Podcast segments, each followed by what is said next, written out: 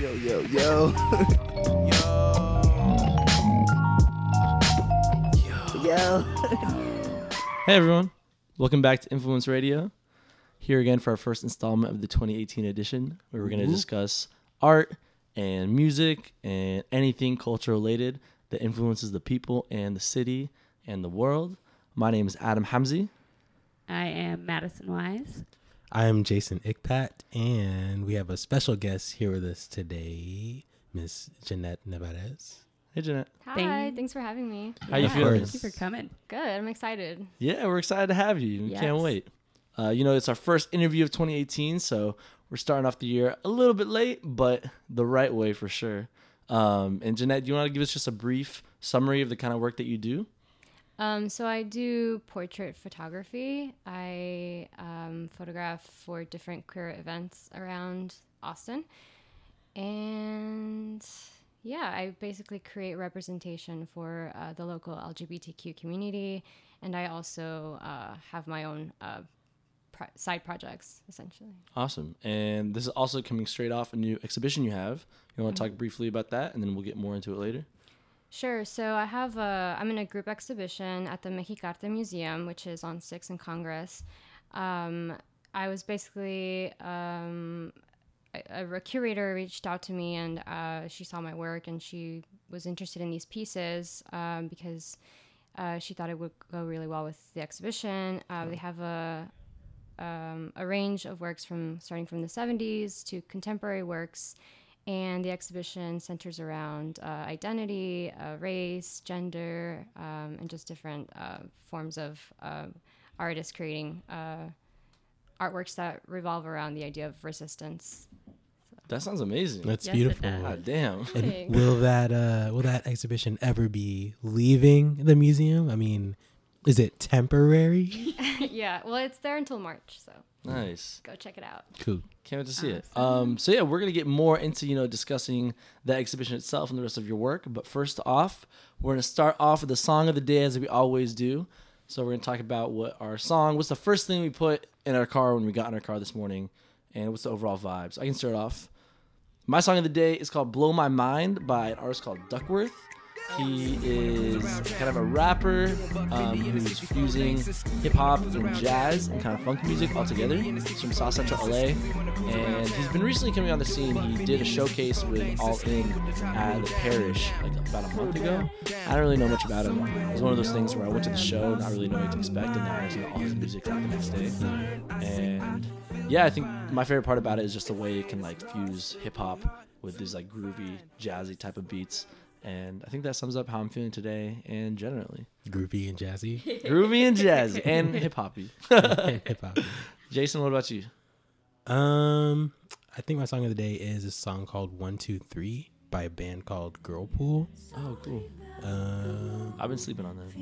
They're pretty, they're pretty good. I like the song. I feel like the song resembles how I perceive myself as a person. It's like very um, mellowed when you first get to know it, but then it's like intense and erratic and strange. So, I resonate with, with the song's personality. You're gonna have to go listen to that song. Just know you a little better. Yeah, I'm gonna judge you when I listen to it. I'm gonna, hmm. What about you, Madison? No. Um, my song of the day is "Baby Shut Up" by Easy Socks.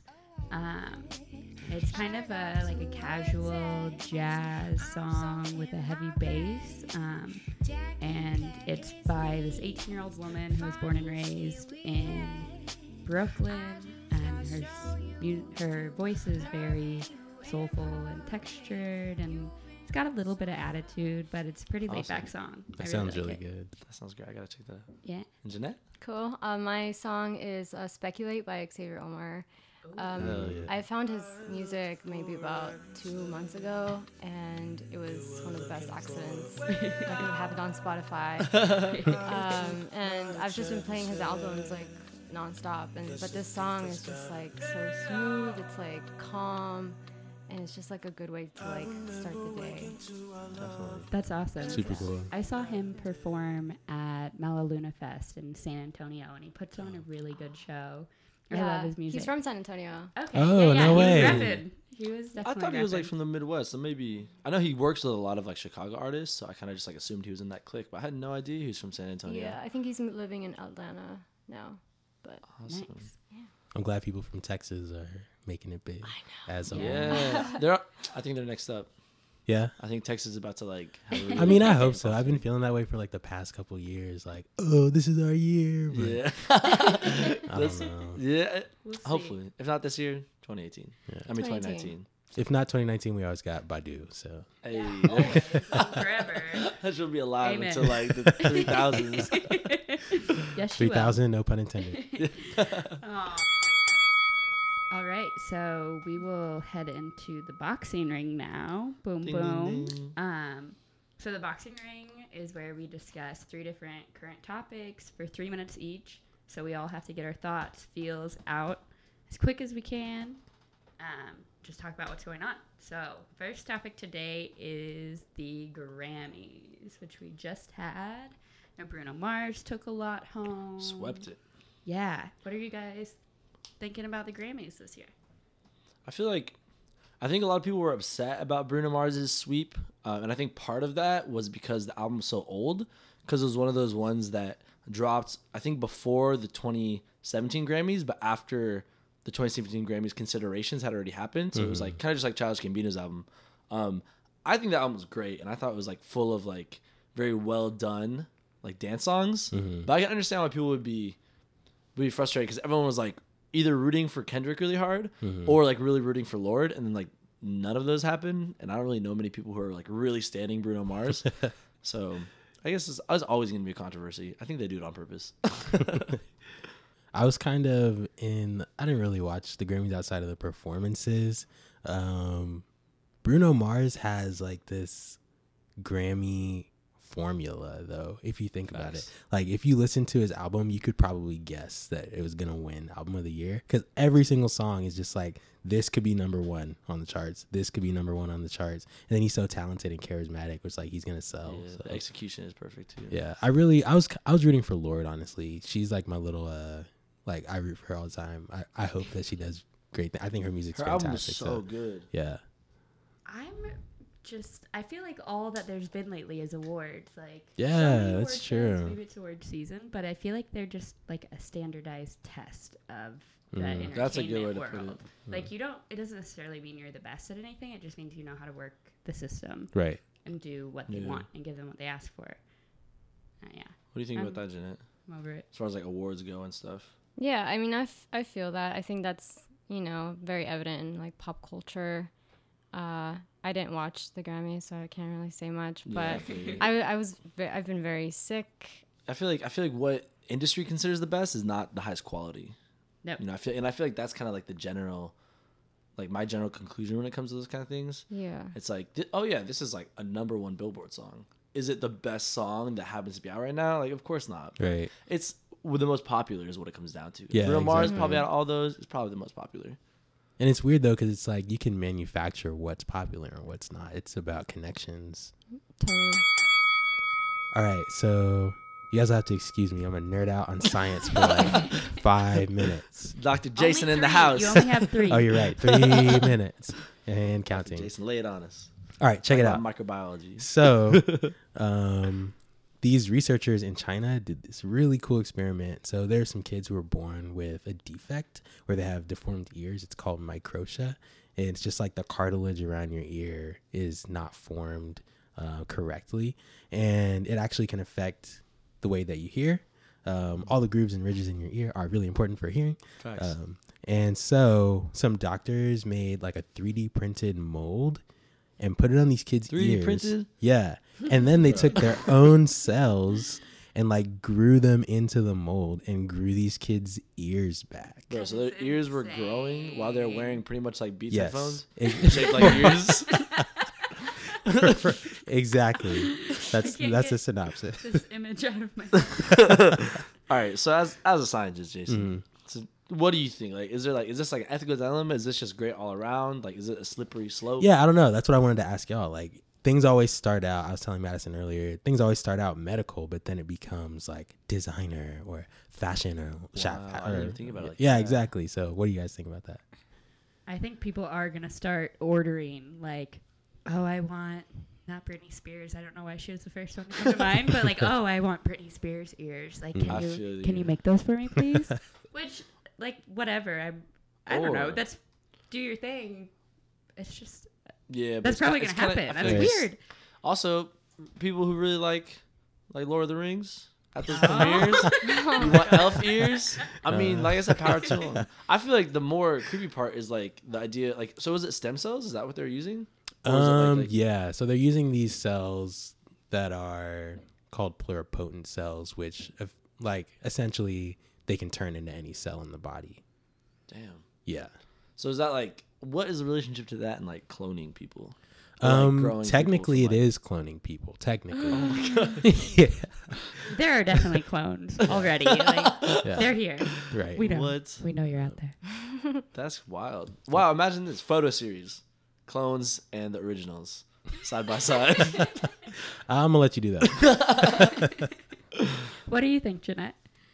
Um, I think it's crazy, but I mean, it's, you know, it's where we're headed. We have the technology and Uh, the means to do it, so I think it's worth exploring, you know, without breaking any ethical, you know, boundaries there. I think it's yeah. important to consider all yeah. thing, all those things. That's a good point. I feel like if the science is available, I feel like scientists aren't just going to be like, well, maybe we'll pass on this one. They're right. probably going to do it no matter right. what.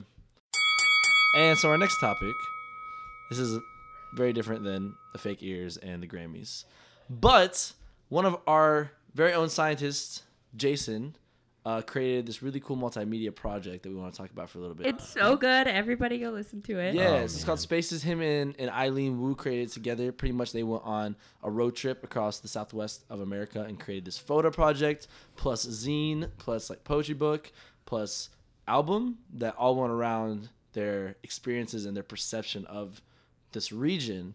And you should all check it out. It's online. And I think one of the most interesting parts that I want to ask about was how you told me that you created the entire album, the music portion, on your cell phone? Yeah, yeah, totally, on GarageBand. On GarageBand, like the mm-hmm. app. Wild. Yeah, on the app. And that includes phone. the beats? Yeah, I made the beats. And the vocals. Phone. And the vocals I recorded through like a the Apple headphones. And the mixing? That is amazing. Yeah, yep. All that on your cell phone? On the cell phone. And That's it sounds wild. amazing. And the thing is, it does not sound like it was made on a cell phone. It does I, not at all. No, no, not at all. I remember you joking about, like, yeah, I'm going to drop a mixtape soon, mm. but joke's on us because it's not Man. a joke. Now, every, now I got to drop a mixtape all the time I've joked about dropping a mixtape. And what's your moniker? Uh, Ukeme. Ukeme. Okay. It's Ibibio. It means ability. That's where my folks are from. Shout out Nigeria one time. Woo. Woo. Shout out. So do you think, I mean, what would you say to, like, artists who are like, oh, I'd love to make this really cool idea I have, but I just don't have the money to buy the equipment. I just don't have, like, you know, the space for it. I don't have, mm-hmm. like, the whatever. I feel like those excuses are valid, but it seems like, you know, if you can make a whole album on your phone, right? Like, what is the value in kind of doing it yourself? Yeah, I think, well, like I mentioned earlier, I'm, it's mostly just because I'm broke. Yeah. um, but I do think that, you know, if you want to make the art, you'll find a way to make the art. And one of the best components of creativity, I think, is like obstacles for sure. And right. so I've just been making songs on GarageBand probably since I was like a junior in college, like maybe like four years ago. And so I don't know, it just turned into something that I felt like maybe I could actually, someone could listen to this and yeah. it wouldn't sound like a GarageBand. And I mean, it's somebody, so good, somebody everyone like listen a, to it. Someone who's like an expert in like a state of the art studio probably can maybe can do shit on GarageBand, you know? Right, so exactly. You become a GarageBand expert. Yeah. Uh, Jeanette, so like as, as a photographer, you know, I know some people are like, "Oh, I'd love to be a great photographer, but I don't have a good camera. I have like a shitty ass camera." Do you think that like that's bullshit? Yeah. So tell us about that. Like, does that same idea translate where it's like you don't need like a fancy ass camera to make cool art? Yeah, totally. Um, I started when I was fifteen using uh, my mom's battery operated Kodak camera. It was like oh, a man. sixteen megapixel mm. camera and. Wow. You know, I made it work. Mm. Yeah. Because it's about the craft, you know? Yeah. For sure. Like, of course, you want, like, the crisp, the most crisp pictures ever. But if you work on, like, the, um, oh, what's the word? The composition, you know, and, mm-hmm. like, the the setup and all that stuff. Yeah, the, the concept also becomes part of that struggle. Definitely. Do you still have some of those pictures on that battery-operated Kodak? I think I might some, in one of my Ooh. hard drives. Yeah, you gotta pull those up sometime. Yeah. I'd love to see that. Yeah. That's awesome. Okay, one time before the three minutes runs out, just have to plug the Spaces album. Everyone yes. go listen. It's so good. Like Frank Ocean meets local natives. Um, Ooh, Paige, natives. Arizona is my favorite. Gives That's my Erykah favorite one too. It's That's so good. Can you spell Ukeme for us? U K E M E. You probably won't find it anywhere unless it's, it's on Spotify. Spotify. Oh yeah, you're right. No, yeah. you try, Jason. We're coming for you, bro. You're gonna be on the charts. Grammy next year. Or go check out the Octopi on Instagram, and right. I believe there's a link to the visuals. There you yes. go. Shout Everyone, out Eileen you have Wu. No excuse. That's a dream team right there. Woo. Awesome. So. Uh, now that we've gone through, you know, our song of the day and our box viewing segment, Jason, you want to do us a favor and reintroduce our guests so we can give it into the interview portion? Yeah, for sure. So, like I mentioned earlier, we have the one and only special superstar, Jeanette Nevarez, here with us today. Um, so, I think we should probably start just by asking you a little bit about your background in photography. So, you just mentioned that you started shooting Um, on your mom's battery-powered sixteen megapixel camera, right? So was there anything that motivated you or made you want to start taking pictures in the first place? Yeah, absolutely. I was, uh, my parents, for some reason, were obsessed with traveling to Las Vegas on vacation. Um, and so we would go there multiple times. And I was always just kind of, I just kind of felt displaced by the the environment in the in the city, and uh, you know, it's basically this city built in the middle of the desert. Mm. So uh, I, I always saw pictures, taking all these like pictures, and be, being obsessed with the idea of capturing their experiences, you know, as tourists. And I became annoyed with that idea, and I just started to like make these like blurry photographs, and with all the colors, and just having fun with it, basically to not get bored out of my mind. Well, so, so like what, tell me more about these pictures that you used to make. Like, I'm interested in hearing like what the O G, like the first pictures you really created. And so it was just like that was a way that you found a way to like make art out of that kind of displacement that you felt? Yeah, so they were just like these colorful long exposures, um you know, ab- super abstract, nothing revolutionary. When did you start to think, like, when did photography as a hobby really start to take hold? Like, when did that passion for it build? Like, I like think it definitely, like, built up through throughout, like, my childhood.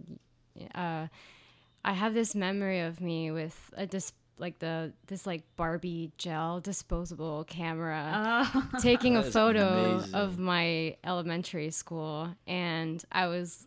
I remember, wow. I still have the memory of me trying to be really consciously deciding the composition oh, of wow. the photograph. And I still have that photograph. Oh. And I what? took it when I was like ten A or natural. Something. That's, that's yeah. really awesome. That's so, yeah. I have not heard, like, that's a cool origin story right there. Yeah.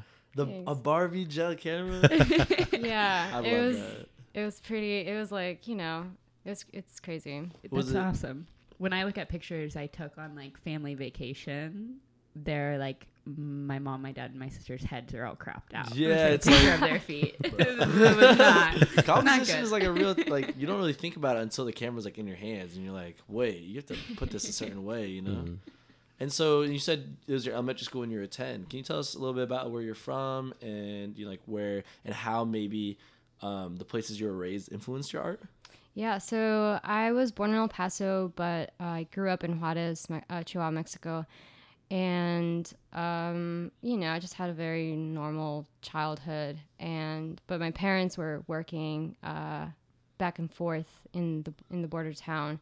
And so eventually um, they bought a house in El Paso, and we had to leave uh, Mexico. And that was a huge bummer for me as a kid. You know, I, I have memories of yeah. me crying as I'm as I'm leaving, having to, like, leave my dog behind. Just like oh, no. it was just like a complete change, you know. Mm. Uh, even though they're sister cities, essentially, yeah. they're still very different, especially if you haven't been exposed to, to you know, El Paso, the other side is as as much. Uh, so uh, I grew up there, and then as a teenager, uh, um, I just kind of, you know, started to uh, look look into different uh, art, and just had a very normal high school life. I yeah. um, I ended up joining. I didn't take an art class until I was a senior in high school, and uh, that's kind of when I began to take, you know, more of an active interest, and joined the photo- the photography club, and um, started to really think about like what I wanted to do. And um, I ended up winning some photography contest. Oh. Oh. So they flew us to Houston, what? which is where I went to the Manil and to the Museum of Fine Arts. And I remember uh, just liking, um, you know, like just like these artworks and not knowing anything about them, but just being obsessed with them. Um, and that must have been a yeah. huge moment as like an early photographer. Yeah, because I was never really exposed to anything like that, to that scale. And so being surrounded by all this art in all the museums that we visited for the program, just really, uh, it was euphoric, honestly. I was just yeah. like, oh my God, like, what is this world that I don't know anything about? Uh, and so that's kind of how, you know. And then like going from thinking back to being exposed to that kind of world for the first time, and then today when you have this exhibition in the Mexic-Arte Museum, mm. how do you like look back and reflect on like the little you who was just being introduced to this big world of art, and then the grown you now who is part of that and who's doing so many incredible things in that world itself? Like, do you ever think about that dynamic? Yeah, well, I couldn't have, um, you know, there's no way that I could have uh, navigated this creative journey without um, going to art school. I think uh, staying in school and, you know, uh, staying curious and learning about everything art related really uh, helped me really understand the way that the art world works and how you can actually end up having your work uh, showcased. So, yeah. That's cool. Can I ask you a little bit about location? So first, where did you go to art school? So I went to Texas State. Um, I was a transfer student. I did my uh, basics at uh, at a community college in El Paso, and and it wasn't really part of the plan that I was going to go to Texas State. I was planning to go to this art school in Ohio, but I ended up moving to Austin before all that, and I kind of fell in love with the city, and I never left. So. Awesome. Um, how different was Houston for you from El Paso and Las Vegas? Because, I mean, Texas is Texas, but Texas is also big as fuck. Yeah. Was it like, had you traveled much outside of that, or was it really shocking for you, or did it inform your move to Austin or like your desire to see larger places? Yeah, well... Uh, I think I, I mean, as I mentioned, my parents, you know, they like to travel around uh, a little bit. We traveled a little bit in Mexico and, um, you know, in the States. Um, but I never really felt the the way that I felt in Houston, just because, you know, it was a it was a program dedicated for teenagers that had that were making art, and they were all very talented. And being able to see that I wasn't like the only crazy person doing that, and seeing that all these other kids were also doing that was pretty cool. And Houston, uh, the weather is just amazing. The side of Texas is, you know, it's completely different. Mm. And I feel like that kind of also helped me feel like I wanted to be a part of this area. Cool. Awesome. That's really neat. Um, so, what we, we've kind of talked about, you have, and what I've seen on your website, you have a really large body of work, and you've Definitely. been doing this for a long time. Um, and I know with myself, when I go back and look at some of my past writing, I'll read it and I'll just cringe, like, oh my God, like, why did I say that? Why yeah, did I put yeah. that out there? What am I doing? Um, and I just wonder, like, do you ever, when you go back and look at your past work, um, how do you feel about it? Like, yeah. Mm, I mean, it's... I haven't done that in a while. It's been a good couple years. Uh, I used to do it more in the beginning. I would, you know, be obsessed with getting better and seeing mm, progress. That's real. And I would go back and I would see these like really like cliche photographs, you know, of like flowers or whatever, and and just I, I was I was learning, you know, so it doesn't really uh, reflect like what I think about now as much, because you're I was trying to learn the technical aspects of photography, so a lot of it was trying to even at times uh, imitate what other people were doing and seeing what I was capable of doing mm. as well, and trying to, you know, uh, have or gather my own style through the process. Mm. And could you yeah. maybe talk to us a little bit about your style, whether that means like the actual technical aspects of it, but then also what you maybe try to accomplish with your work? Because I know a lot of your work um, revolves around identity um, and representation, and then also uh, based on the photos I've seen that you've have out in the world, Uh, the composition, like the editing and the colors all really pop out to me as well. So maybe if you could talk to us a little bit about like the technical aspects and then that representation aspect and how they kind of complement each other.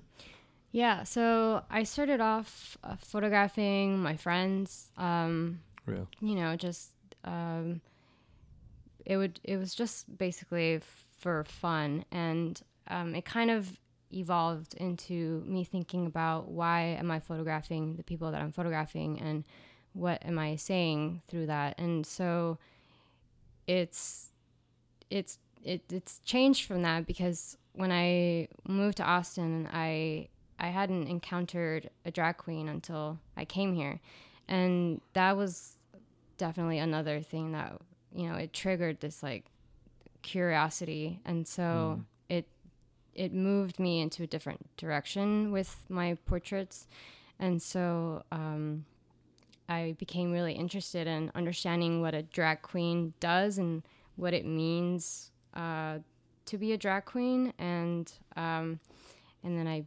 began to attend all these queer-related events, and uh, it just kind of, you know, snowballed from there, and it became more specific. Yeah.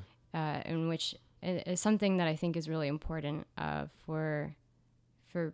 you know, for artists, like you have to really, uh, you know, it's great, go through the process, but you ha- you should work towards something and, and separate yourself from other yeah. people. And, um, as far as, you know, taking pictures of queer people and queer communities, uh, I really like the pictures you have on your website of Queer Bomb and, uh, all the different outfits that people are wearing.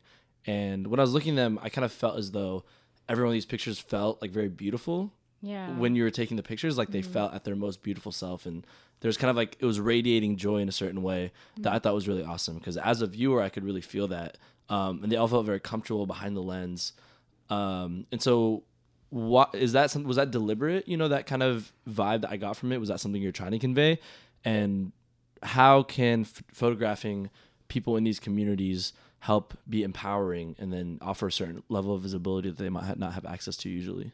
Yeah, so I think it it took me a while to fully understand what I was trying to do. Uh, it's a very simple thing, how how you said it, it's they appear empowering, and, and be, it is because it was an empowering experience for me and for them. And Queer Bomb on its own is, you know, it's all it's a volunteer-run organization, so you don't have any corporate sponsorship, and uh, everyone is doing this because they they.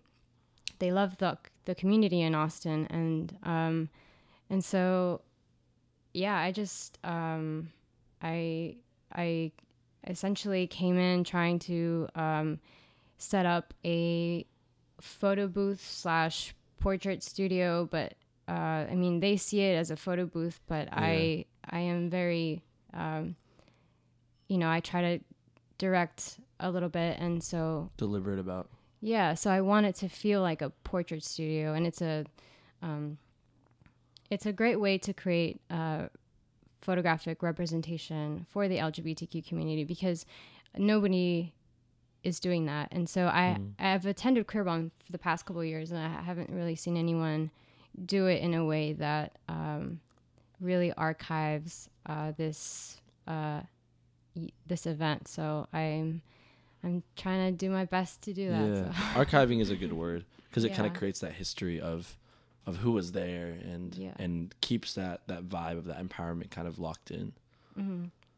You're a very good storyteller, too, like through your photos, through Definitely. Right now. I was looking on your website at some of your, um, oh, was it a note section where you shared some of your notes? Oh, like yeah. actual pictures of your notebook, and it was really neat to see.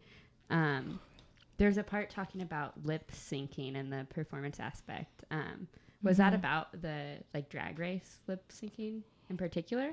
It's about the history of drag. Okay. So I became really interested with with that. Uh, it goes back to the history of performance in theater, and so just kind of trying to understand, like, you know, how how does the now contextualize with what was, and mm. and so lip singing is uh, the history of lip singing is um, pretty interesting because it. Um, It came out um, for the purpose was uh, for these, um, you know, uh, performers that were essentially musicians um, to not be distracted by um, by the uh, sorry, I'm losing my mind by the the by, you know, yeah. So you're trying. They're trying or to the, the vocals, I guess. Yeah, the vocals and trying to focus on the movements. Mm, gotcha. Uh, And so there's a lot to kind of dissect on that for as sure. well. So I was taking notes from that for karaoke from here on out. Like, it doesn't matter that I can't sing if I just dance. Yeah. Mm. Hey, that's deep.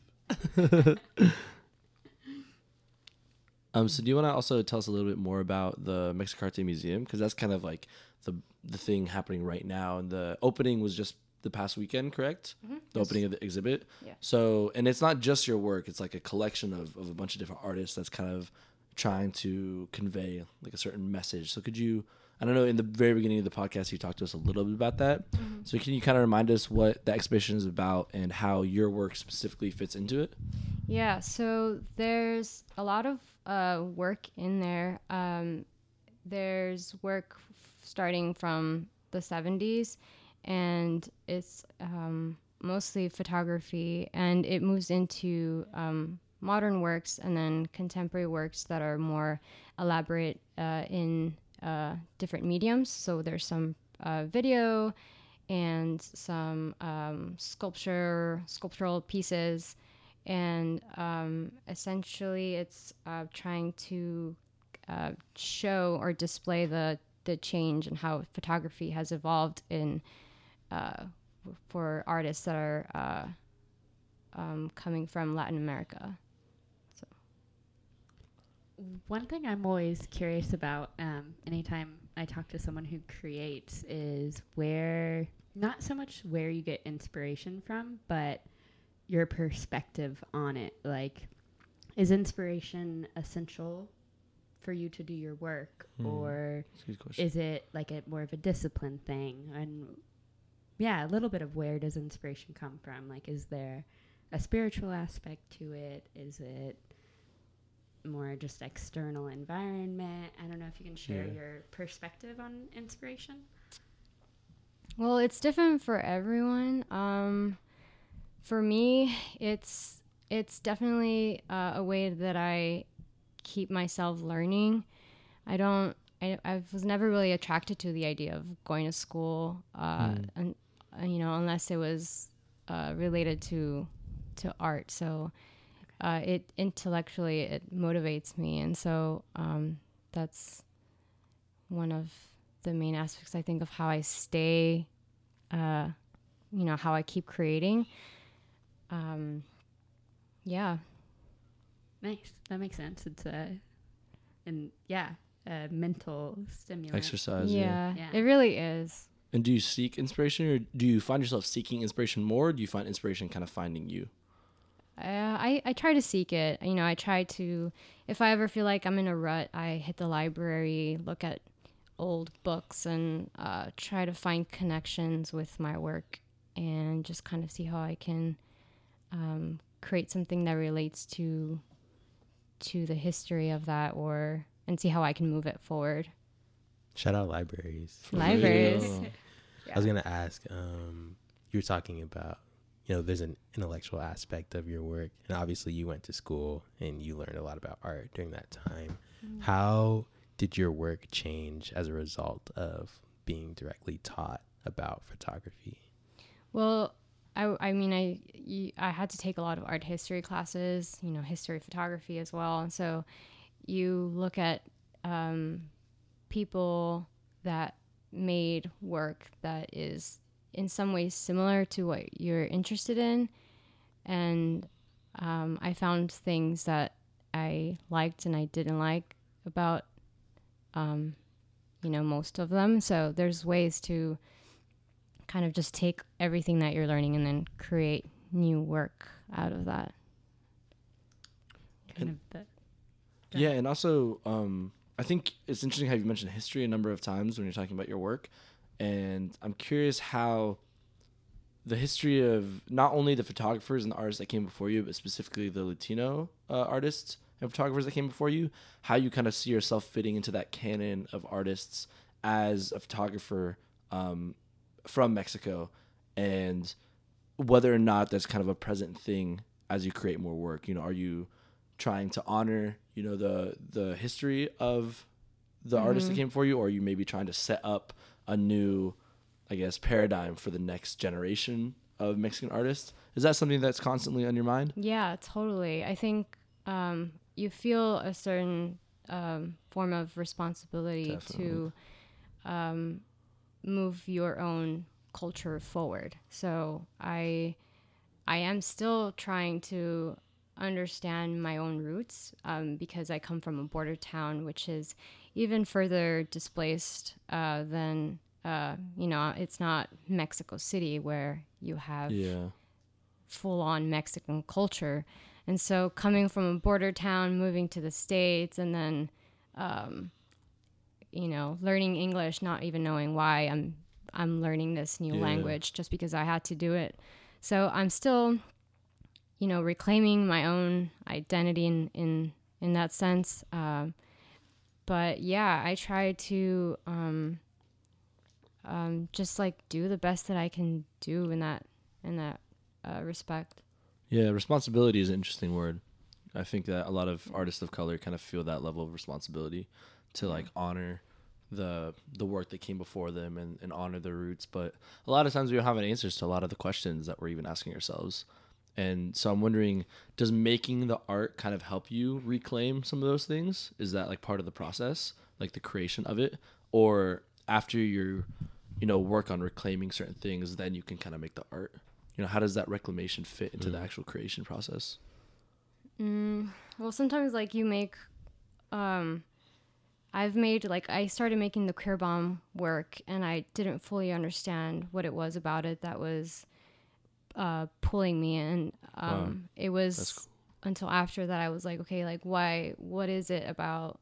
And that's why art uh, art school is so great, because they force you to like think about every aspect of what you're doing. And so intention, I had to yeah, yeah it, a lot of intention, and I had to think about like why why this. And I started to really like think about, you know, it's because they have a lot of uh progressive views and they're uh passionate and they have this will to um, move forward um, despite all circumstances. And so, um, yeah, I, I don't know. It's a mix, I think. Yeah. How would you describe the direction that you think um, Latin American art is going? Could you pinpoint it?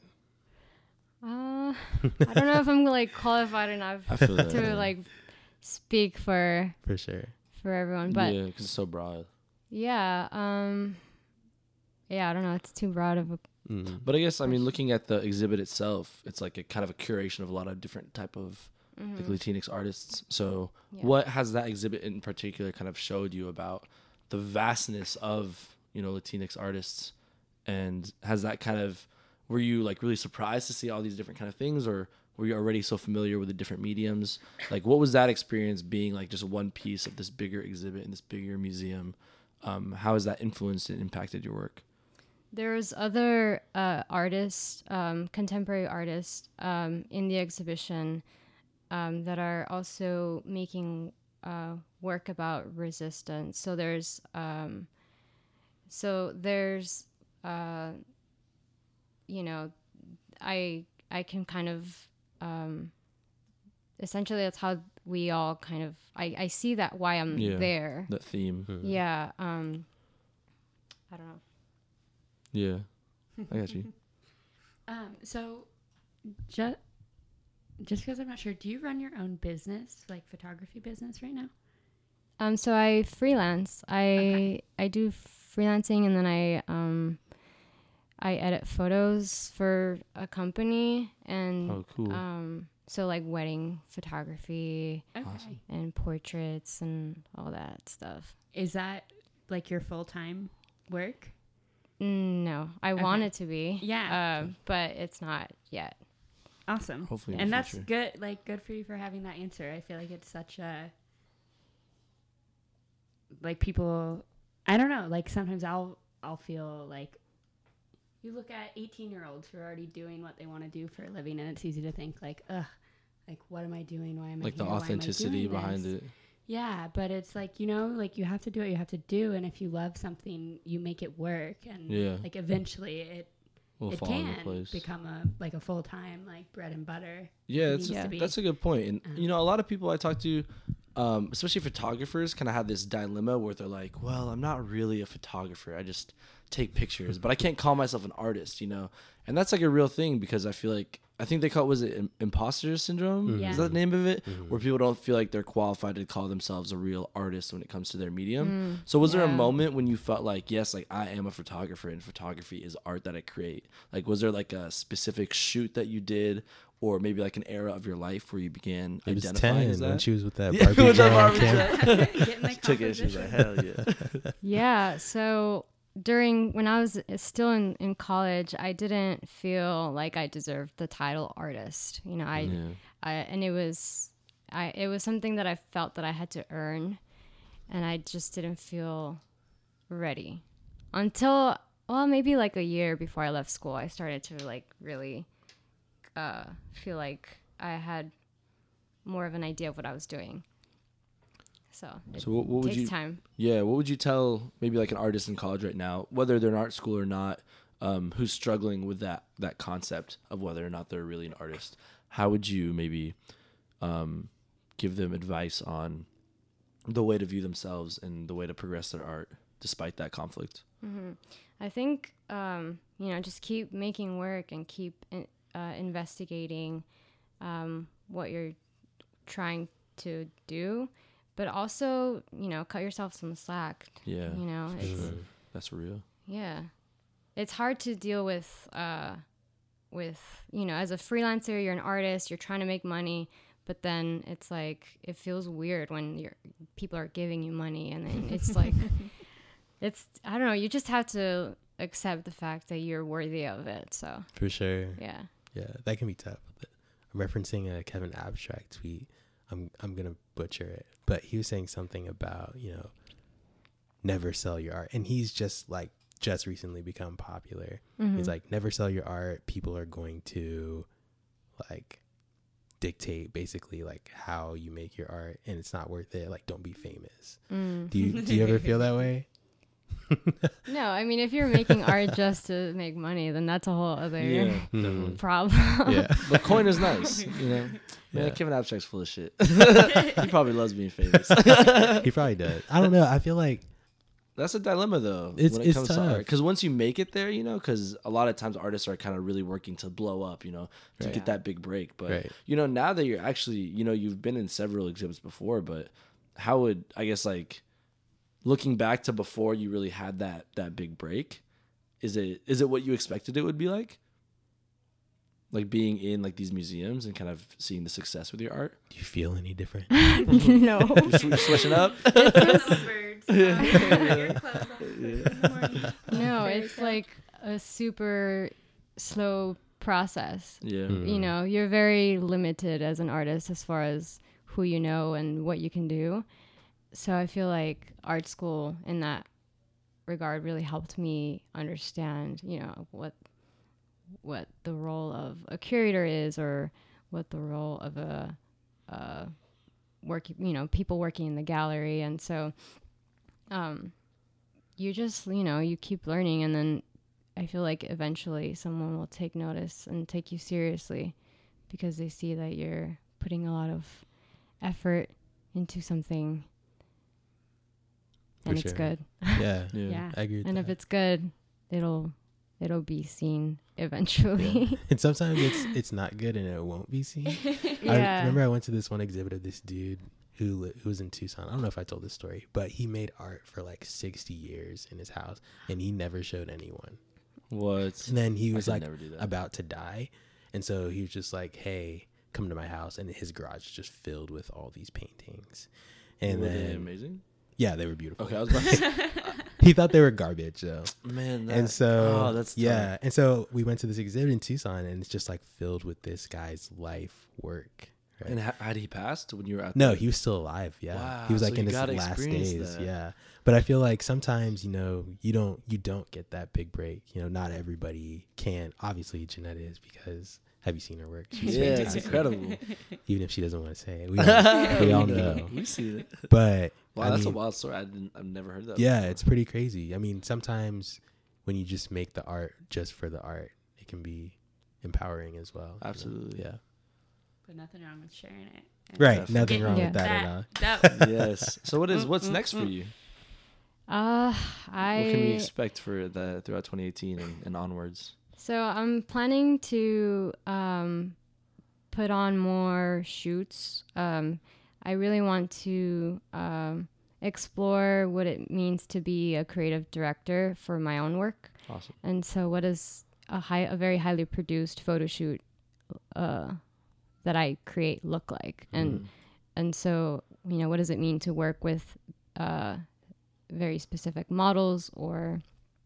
Uh, if I'm doing a fashion shoot, what does it mean if I'm using this shoot? So I'm trying to do more local brands and um, just keep it in the community. And I'm definitely interested in maybe putting on some uh, workshops or um, just something, you know, trying to be more active this year.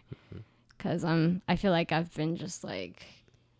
Uh, you know, just I've been observing and just trying mm. to survive, I guess. And then now I feel like I I want to contribute something. Yeah. Charge it up. Somehow. That'd be, would your workshop be for photographers or for like models? Or? Yeah, f- it would be, um, you know, for everyone that's uh, trying to do something creatively. So definitely photographers, models, stylists, makeup artists. And um, just trying to, you know, there's a lot of potential uh, in that, but I feel like I want to be able to guide it in a way that everyone feels like they're, uh, like I said, empowered. And and so how do you create like a team of people that are making amazing work and everyone mm-hmm. feels great about it? So uh, that's what I'm trying to do. That's awesome. That's beautiful. From this conversation, you would be a great teacher. Yeah, absolutely. Oh, thank you. Sign me up. Yeah. Um, yeah, awesome. I feel like I've learned. I, I think it's interesting how um, hearing, like, a, especially a photographer, but like artists in general, talk about their work. You can get like a whole new perspective sure. on what yeah. they create behind just looking at the art themselves. You For know. Sure. And I think that context is amazing. And I, I really love that story about the Barbie camera. I think that's so great. I, I, was like a photographer I haven't myself. told that to anyone in a long time. I think that's really awesome. Um, it's an honor, yeah. Yeah, especially as like a photographer myself, I always think about, you know, what, where it kind of like the idea started. And especially like with iPhones now too, you can take like really great pictures on like this handheld device. But right. yeah, but that there's so much you can also do like in the realm of photography, especially with the setup um, and like the studio and the models you choose and like the background that you work with mm-hmm. and the intention. I think what you said about intention is really the biggest part for me. Mm-hmm. Yeah. It's like, what are you trying to accomplish with this? Right. Yeah. Aside from creating something. And challenging yourself too, I think is the most important thing. Like mm-hmm. how, what are you doing next that's going to make you better at what mm-hmm. you're doing? What is the most important. challenging part about um, photography and like art for you? Hmm. Like what? In what sense? Like um, the process or like the creation, you know, like what does challenging yourself look like to you? For me, it's um, lighting. I feel like I I can never, I learn something new about lighting every time. It's just, there's just so much to it. Uh, but yeah, I feel like there's so many different, like, I mean, I still feel challenged by even the editing process and retouching and how to create a better workflow. And yeah. But yeah, I think the studio lighting is definitely that thing. Okay, I think we have time for just a couple last questions. Um, but I'm curious, what are you most excited about right now? Like for future work, or it could be anything, just in general, yeah. What are you most excited about right now? Um, for for this year, I think, uh, uh, like I said, last year I was just kind of uh, just making work here and there. I wasn't pushing myself as much as I feel like I can now. And so I'm excited to see who I can work with this year, what I can make happen for other people, and um, who I can inspire, and just, you know, spreading all the positivity. Yeah. We need it. Any last questions, Jason, from you? Mm, what's your favorite snack? My favorite snack. That is important. Hmm, cucumbers. Ooh. With uh, like tajin and some lime. A winner. God damn. A winner. Never thought of the lime. Oh my god. Yeah, or or kettle chips with hummus. Oh. Mm. Yeah. yeah. Both winners. I get yeah. that like every every week. That's awesome. Yeah. Um so lastly, before we wrap up, could you tell us and the beautiful people listening at home where You're can beautiful. we find your work? Um like whether that's on the internet, like maybe like any social media handles, and then um how long the exhibit in the Mexic-Arte Museum will be up, so we know like when we can see it. Sure. So my my website is um, Jeanette Nevarez dot com. Spell that out for us. J E A N E T T E N E V A R E Z. Awesome. And, thank you. Um, you know where to find her. Yeah. No excuses. My Instagram's a gospel of dirt, and um, uh, the Mexic-Arte exhibition's up uh, until March. I'm not sure on the exact date, but I think it's maybe the first week of March. So. Awesome. Well, cool. Awesome. Yeah, everyone should definitely check out that exhibit. Um, there's a plethora of incredible artists that are alongside Jeanette that you should definitely check out. And that museum itself, um, I think, is a really great and underrated museum. In Austin. It's super underrated. Yeah, definitely. Yeah. I had ne- I've never been in there uh, until I was in there. And in the show, I was like, oh my God, this is crazy. Yeah. I never wanted to pay the... the entry fee. But it's worth it now. now Do you have know. to now that you're in there? I don't know. I don't think so. He's walking. Not for the show, I guess. I don't know. That's awesome. Well, thank you That's so much. Yeah, thank that. you. It was great to have thank you. Thank you guys for having I, me. I loved hearing all about your work, and I, I can't wait for everyone to, to see yeah. it as well. And especially all the like young photographers listening. I can't wait for them to, to learn from yeah. all the advice that you've given. We will be following along, and whenever you have a workshop, let us know. We'll shout Definitely. it out. Okay. I'd love we'll to come, be in come learn from your stuff. Sounds good. Sounds great. All right. Well, thank awesome. you so much. This Thanks is it for uh, Influence Radio. Catch us back here next time. Talking about... something else. All right. Later. And wrap. Awesome.